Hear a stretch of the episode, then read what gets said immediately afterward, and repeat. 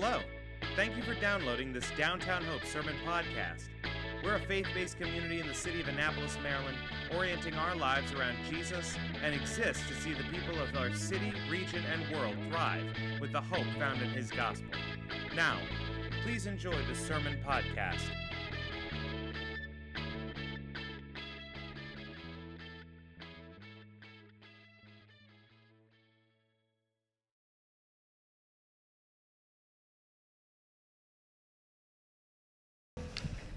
Good morning, Downtown Hope. As Joey said, I'm Collin, and by the time you watch this, I've probably actually been here almost exactly 2 months to the day. So I just wanted to give a brief shout out to you guys, say thanks for reaching out if you have, and if you're a middle school or high school student, if I haven't met you yet, my sincere apologies. Let's make sure we get connected. And I just want to take a second also and brag on the student ministry team here at Downtown Hope. There's a group of leaders that are very special.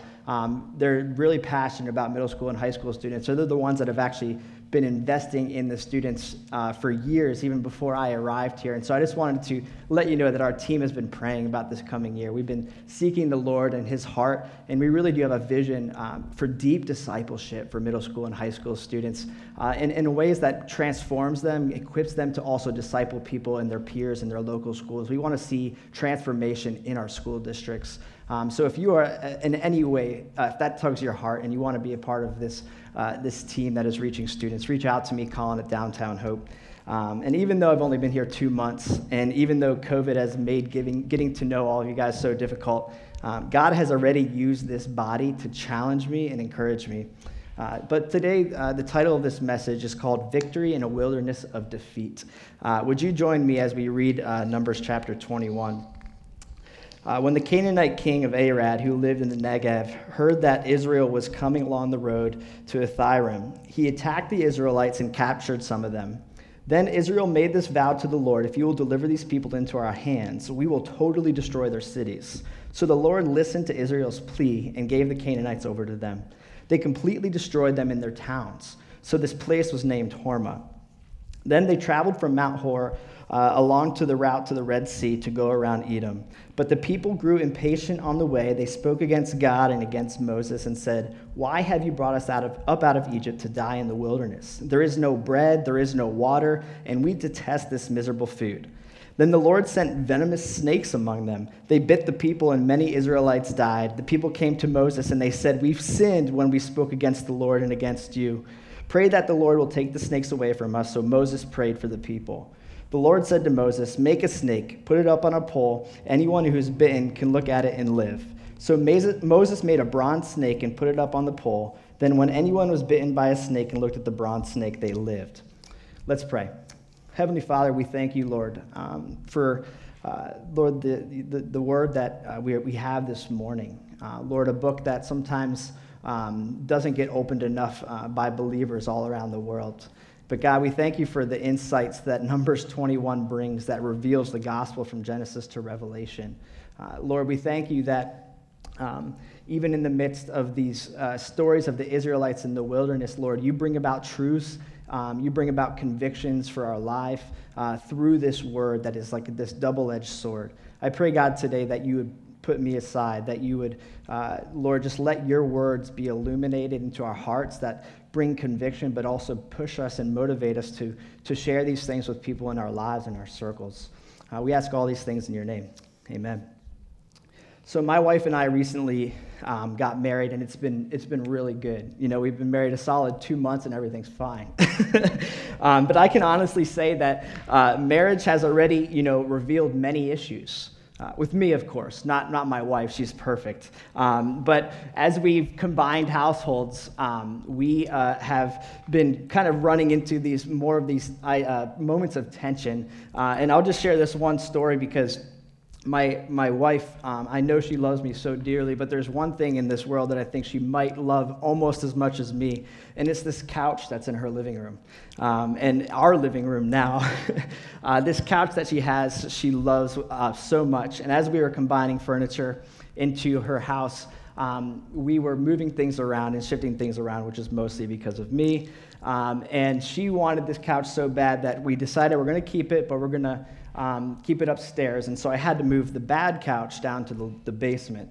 So we live in a townhouse, and there's narrow stairwells, so you're not going to go down the stairs, and so we had to take this couch out around, down this grassy, like really wet, slippery hill, and it was me and her dad doing this, all right? And this is one of those like dual recliner couches that like, they're not light. It was a lot of work. And so we ended up taking this couch down to the basement, and we get it down there. We set it up nicely. I'm like, I'm never moving another couch again in my life. And then Sarah comes down, and she's like, well, guys, I just figured out that the couch that I want to keep that's upstairs, there's nowhere else to put it, and I want to put this one down here, and I want to take the leather couch out. And so I sat there. I didn't really make eye contact at first. And so, long story short, I figured out the right answer to this whole solution. It's just to get rid of the couch and bring the other couch down. And for me, I remember there's been moments like that where we've just been like talking through things and working through things. And I say that lightheartedly because I felt like to some degree, there was no winning in that case. Either I was going to break my back, carrying this heavy couch again, or I was going to have an unhappy wife that doesn't like the couch that we have. And so there's moments in our life where defeat can kind of be overwhelming, and that's a lighthearted kind of thing. But in this passage, you're going to get this idea of the Israelites and how defeat plays into their lives. So just as we go into the wild and experience God's grace in our rebellion here, let me give you a little context, because the Israelites have been wandering right now for almost 40 years at this point. This passage follows after Moses' public failure that inhibits him from experiencing the promised land and enjoying it. And now the Israelites start to move south in order to go around Edom, okay? And so now it's in this part of the passage in Numbers that the Israelites were actually so close to the end of their 40-year journey, or what I like to call their 40-year time out in the wilderness. And they were so physically close, if not closer, than the generation before them. So as you remember, we read in verses 1-3 to summarize, this Canaanite king knew the Israelites were coming up this way. And so he decided to actually attacked them, and he did, and he captured some of them. And so Israel's like, all right, Lord, if you give these guys over into our hands, and we promise to destroy their cities. And so the Lord listened to Israel, and he gave the Canaanites over to these guys, and they destroyed their cities, and they called it Hormah. And at first glance, this passage seems relatively optimistic, right? But if you've been tracking with us in Numbers, and through this series, you're probably hesitant to really get your hopes up, and I completely understand that. But sometimes we learn what not to do from the Israelites' mistakes, but we can also learn from their victories, and we're going to see both of those play out today. But if you were to dig a little deeper into this passage, you'll notice something that really wrecked me this week. If we reflect on Numbers 13 and 14, you'll actually see a connection that I never really picked up on before. In those two chapters, in 13 and 14 of Numbers, the Israelites sent spies to Canaan. If you remember this, they were sending spies out to scout the land that God wanted them to take. And long story short, the spies came back with this report, and they convinced the Israelites that the land was all that it was supposed to be. It was great, but the enemies were greater, right? And so God had told them they were going to be taking this land, but they convinced themselves that this land was unable to be conquered. And so as a result of their unbelief, God told these people that their generation would not inhabit the land, and they're to turn back away from the promised land and towards the wilderness. The consequences made the Israelites mourn, and so they actually ended up trying to fix their mistake.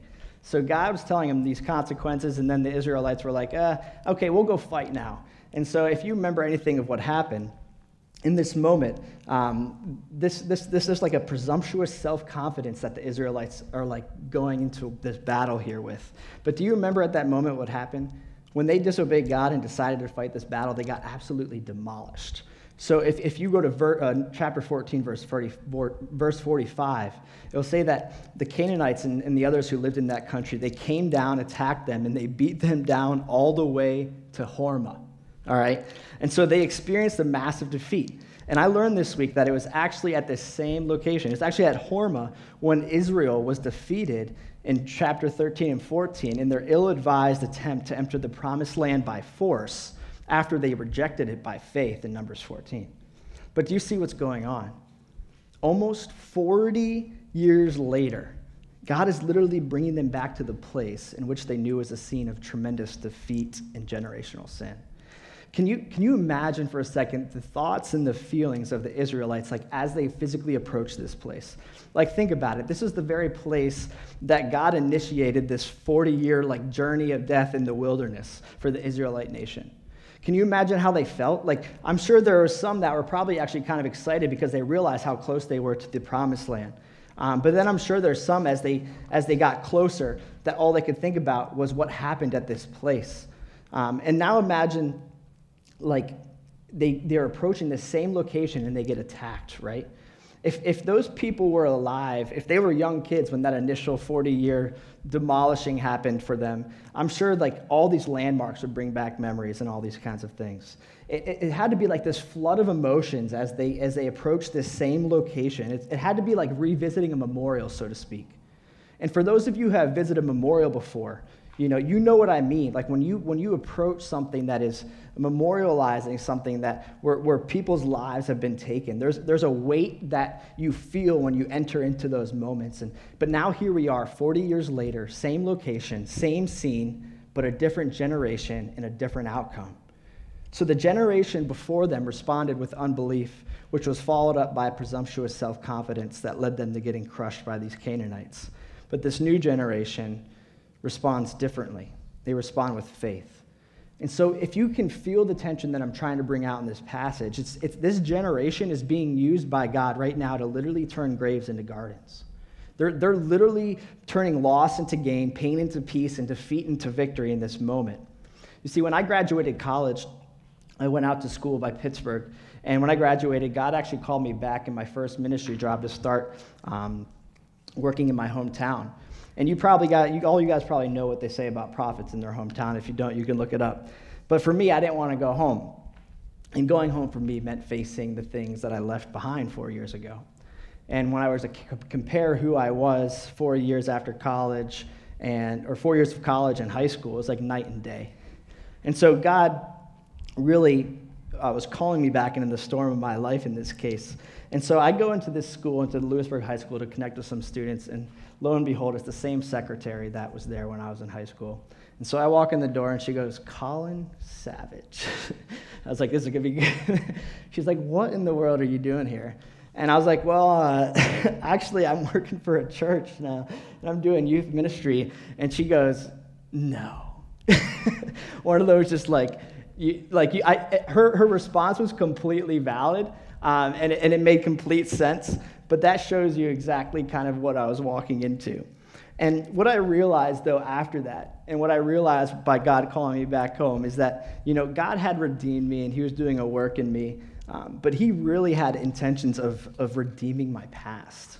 And sometimes I want you to see from this passage that in order for us to really understand victory, there's going to be times when God has to take us to places of past defeat in order for us to actually experience true victory. So hear me out, okay? Of course, God wants us to experience victory like in the present, but more than just a present moment like physical victory, God really desires full redemption. And so to experience victory in the midst of the wilderness of defeat, we should not only expect God to take us to those places, but we should be confident that he will actually redeem them. And that's because the victory that God desires the most is really the victory of our hearts. I believe God is using this season of COVID-19 to recalibrate the hearts of each of us as he works in our lives and wants us to be fully restored, not just having confidence in the future, but also resting in his redemption of our past. And maybe it would help you to hear it like this. He wants to take you back to the places of your life, take you back to what we would call the Hormahs of your life, those cities, right? The place where all you can remember is failure. The places that all you can remember is pain and heartache. You have to think about it more clearly. Is there certain areas of your life that maybe you don't share with others? Is there past mistakes that still show up in your mind and haunt you? I don't want you to take on these kind of places like the first generation with unbelief and this presumptuous self-confidence. Instead, I want you to give him those places, allow him into those moments where you feel the most shame and you have the most doubt. In this season, I encourage you to ask God to take you into those places of defeat. And as we journey to see victory in a wilderness of defeat, this passage gives us some more truth to cling to. In verses 4 to 5, if you're still with me in Scripture, it says, after all this had happened and the Israelites had this victory, they were traveling and they grew impatient and they spoke against God and against Moses and they started grumbling again, right? So why did you bring us here, they started saying. They were saying there's things like there's no bread, there's no water, and this food is terrible. And so after this awesome victory at Hormah, I'm sure that there was like some sort of like celebration, right? And rejuvenation, almost like the crossing of the Red Sea, like June said. They must have been celebrating what God had done, but I bet you there was something about the celebration that had to do with the reality of how physically close that they were to the promised land. Like they were literally on the threshold of the promised land, closer to it than the previous generation of unbelief had been. And now they're acting with the same unbelief. Actually, it sounds like the same old thing we've heard over and over again, but some scholars actually believe that this generation was now grumbling the same amount, if not more, than the previous generations. So what tragedy happened that made them go this way? What happens to this generation that looked more promising than the last? How does this happen, you know, right after they experience like this redemptive victory at Hormah? And as I studied this passage, I realized something. And it really does give us some insight into what's going on with the Israelites, because I believe the tension and the frustrations most likely rise when it feels like they are going backwards. The Israelites had experienced this great victory, but you have to track their route to notice that actually where they were going, their direction actually never changed. They are still moving in a direction that requires them to go towards the wilderness and away from the promised land. Like maybe some of them thought like this monumental redemption victory was like their next like step to actually claiming the promised land. Whatever the case, it seems as though the closer that they got to actually experiencing the blessing of the promised land, the more opposition that they faced. See, they knew their 40 years of wandering was winding down. And they knew they were close to the promised land that God had promised to this generation. Like I'm sure they had a countdown on their Instagram story for this moment.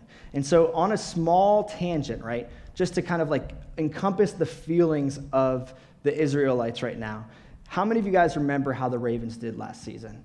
I'm not one for sports analogies. Actually, I think they're cliche, but I had to share this one because for me, how many of you guys thought the Ravens were going to be like Super Bowl champs, right? The best football team in the league. I thought they were the best football team in the league. They were definitely going to win the Super Bowl. They had this absolutely amazing season. I mean, I was on cloud nine, and I could have convinced anybody that they were going to go all the way. But then the playoffs happened, right? And this abnormal 2-week break happened. And that defeat to the Titans after this like victorious season stung so bad. You know, it literally still makes me cringe just thinking about it. But as I prayed through this passage this week, I realized that sometimes life can actually happen this way, right? So just like the Israelites, when God is leading us and redeeming us, sometimes the greatest blessings can be met with the greatest opposition. Sometimes in life, our greatest victories can be followed by our greatest defeats and our greatest disappointments. And sometimes the disappointments that follow these great victories have a little bit more of a sting. You know what I mean? Like, it's the story of the loved one who gets clean from an addiction and then relapses. It's the story of the couple who finds out that they're going to be having a baby and then a miscarriage follows not too long after. I mean, it's the story of being cancer-free and then having a scan with a mass on it the next time you visit the doctor. And I know these are hard and drastic stories, but I'm trying to make a point here. And that's in order to see victory in the wilderness of defeat, there's a truth. We need to hold on to this truth. And this truth is that the story is not over just because the story isn't good. And so here we have this moment where the Israelites are dealing with this tension. But I want to remind you that hard, painful, unfair, cruel circumstances are not the last chapter in your book. And just like the Israelites, we all get discouraged, and there's many times when we have valid reasons to be. Some would say that this is true now more than ever. If we feel like we've been wandering in our own wilderness for 40 years, we can allow ourselves to kind of fall into the same trap the Israelites did. And here's what happened with the Israelites, and here's what happens with us. Is that sometimes we allow the story to change our perspective of the writer. Situation like ours currently, and situations like the Israelites face, can lead us to question the God who started our story and to question the God who promises to finish it. Sometimes in life we get so focused on how we want things to work out. We can get so transfixed on trying to make things happen the way we want them to. You know, all I'm trying to say right now is that we can trust God to write our narrative.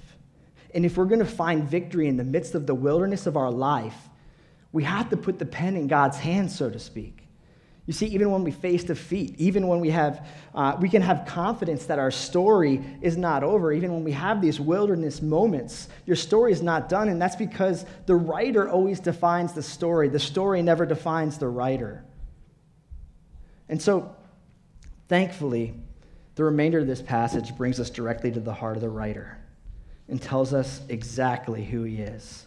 And thankfully, this author that we're talking about had an ultimate victory in mind, a victory that impacts the past, the present, and the future. In verses 6-9, to give you a recap, the Israelites faced the consequences of their grumbling and their sin.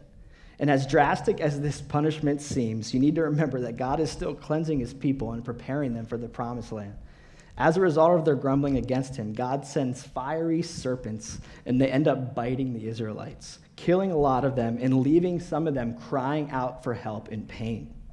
And as they cry out, God provides for the people a bronze snake as a means of salvation. All the Israelites have to do is look up at the serpent and be saved. That's it. You know, I asked myself this week, why a bronze snake? And to be fair, I wanted to bring more into that, but I don't want to take a ton of time debating why this method was used.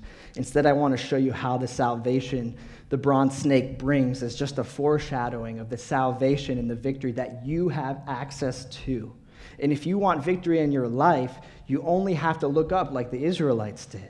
And unlike the victory of the Israelites, ours is a victory that we work from. It's not a victory that we work to. And so Numbers 21 is referenced directly by Jesus in the book of John. And Numbers 21 directly points to the solution in God's plan of complete restoration for his people in creation. This is the part where you will find security for everything else that we talked about this morning. In this passage, we see Jesus speaking to Nicodemus about salvation. John chapter 3, verses 14-15. He's talking to Nicodemus about salvation, and he says, "Just as Moses lifted up the snake in the wilderness, so the Son of Man must be lifted up, that everybody who believes may have eternal life in him." Now, why would Jesus compare himself to a snake? Now, if I thought about this, if I were to compare prophets from other religions to a snake, right, those followers of that religion and that prophet would probably attack me. It would be an insult to their revered prophet. But in this text, we see Jesus took that strange story and he applies it to himself. Remember how I told you that the victory God really desires is our hearts? Well, this is the battle plan to win your heart. And I want to show you how Christ brings victory no matter where we are, and how the bronze serpent was meant to point you to victory you work from and a victory that you don't work towards. In order to do that, let me compare our lives to the Israelites' story. And I'm going to do this as we close. In Numbers, the Israelites have a problem. The people in the wilderness were dying because of their sin, and they did not deserve to live because they had rebelled terribly against God and his goodness to them. And in our life, we have a problem. Because of sin, all people are under the curse of death. God cannot overlook sin, or he would not be holy and just. And we cannot pay for our own sins because our good deeds are, as he says, filthy rags to him. Our good deeds cannot erase the penalty of our sins, and the only way to please a holy God is with a holy sacrifice. We were destined for defeat. And in Numbers, the snake-bitten people could not do anything to save themselves. They were dropping like flies. God had to provide a way for them to be healed, or they all would die. And in our life, we have been infected with the venom of sin, and we cannot do anything to save ourselves. There's not a cure. God has to give us a cure for our condition, because our good works are like filthy rags to him. So God in his grace provides this remedy that we could not have attained otherwise. The Israelites in this story needed a supernatural remedy. Moses didn't say, "Hey, give me a few days to think about this," and then he consults with all these leaders, and he comes back and he's like, "All right, I got an idea. I'm just going to make this bronze snake, and that's what we're going to do. If he did that, everybody would look at him like he was nuts. But in the same way, it was a supernatural remedy given from God. In the same way, we need a supernatural remedy. And the cross is God's remedy. It didn't come from the world's most brilliant philosophers or religious geniuses. It came from God. This was his plan before the foundation of the world. And in Numbers, the snake on the pole was a sufficient remedy. Moses didn't say, look at the snake, go home and take 2 aspirin and you'll feel better. And in our life, in the same way, the cross of Christ is sufficient for the salvation of the worst of us. You don't have to add anything to it. You don't have to give money to the church. You don't need to do penance to help pay for your sins. Jesus paid it all.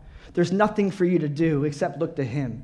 And in Numbers, the snake was also a sure remedy, meaning that everybody who looked was cured on the spot. There wasn't a person who looked and then still died. And in our life, the same way, Jesus saves every sinner who believes in him. As he says, John 3:15, whoever believes in him will have eternal life. There aren't any cases that are too broken or too infected or too dark that God can't get into. And in Numbers, we see that the remedy had to be lifted up. And in Numbers, the remedy had to be, as it says, as Moses lifted up the serpent in the wilderness, even so the Son of Man must be lifted up. And in our life, it points to the fact that the cross was absolutely necessary to atone for our sins. The only way to satisfy God's perfect justice was for the sinless Son of Man to be lifted up on a cross as our substitute, our perfect substitute, who willingly took our punishment.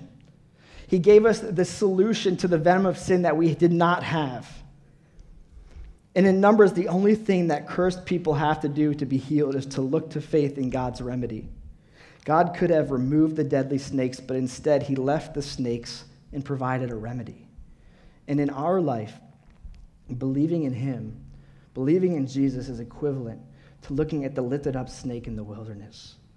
In John 3:15, it says that whoever believes in him will have eternal life. But in verse 16, John clarifies and says that our faith is to be in Jesus, the Son of God. So in Numbers, the result of looking at the serpent was life. And in our life, the result, whoever believes in Jesus will have eternal life. And I don't know if you know this, but eternal life is not just about the end of our lives. Eternal life is what they're saying is here and now, right? So in Revelation 21, it says eternal life is not only life forever, but abundant, joyous life in the presence of God forever, without any sorrow or pain or death or sin. In the words of Psalm 16, it says, it is to enjoy pleasures forever from God's right hand. As Jesus says in John 17, this is eternal life, that you may know the only true God in Jesus Christ in whom you have sent. As I want to invite the worship team to come up, I just want to tell you that the bronze serpent didn't fix the gap between a holy God and sinful humanity. Jesus did. And since Jesus died on your behalf, and since he rose again to reign victorious over death, all you have to do is look to him. And so when you look to him, you will have victory now and forever. This means that if you look up and trust Jesus on your behalf as your substitute, you are victorious because he was. The righteousness and holiness of Christ now becomes yours. His ability to conquer sin now becomes accessible to you through him. As you seek victory in the wilderness, remember this, that sometimes God will take us to places of past defeat in order to really show us true victory. And remember that your story isn't over just because it isn't good. And remember to look up and keep your eyes on the God who is always victorious.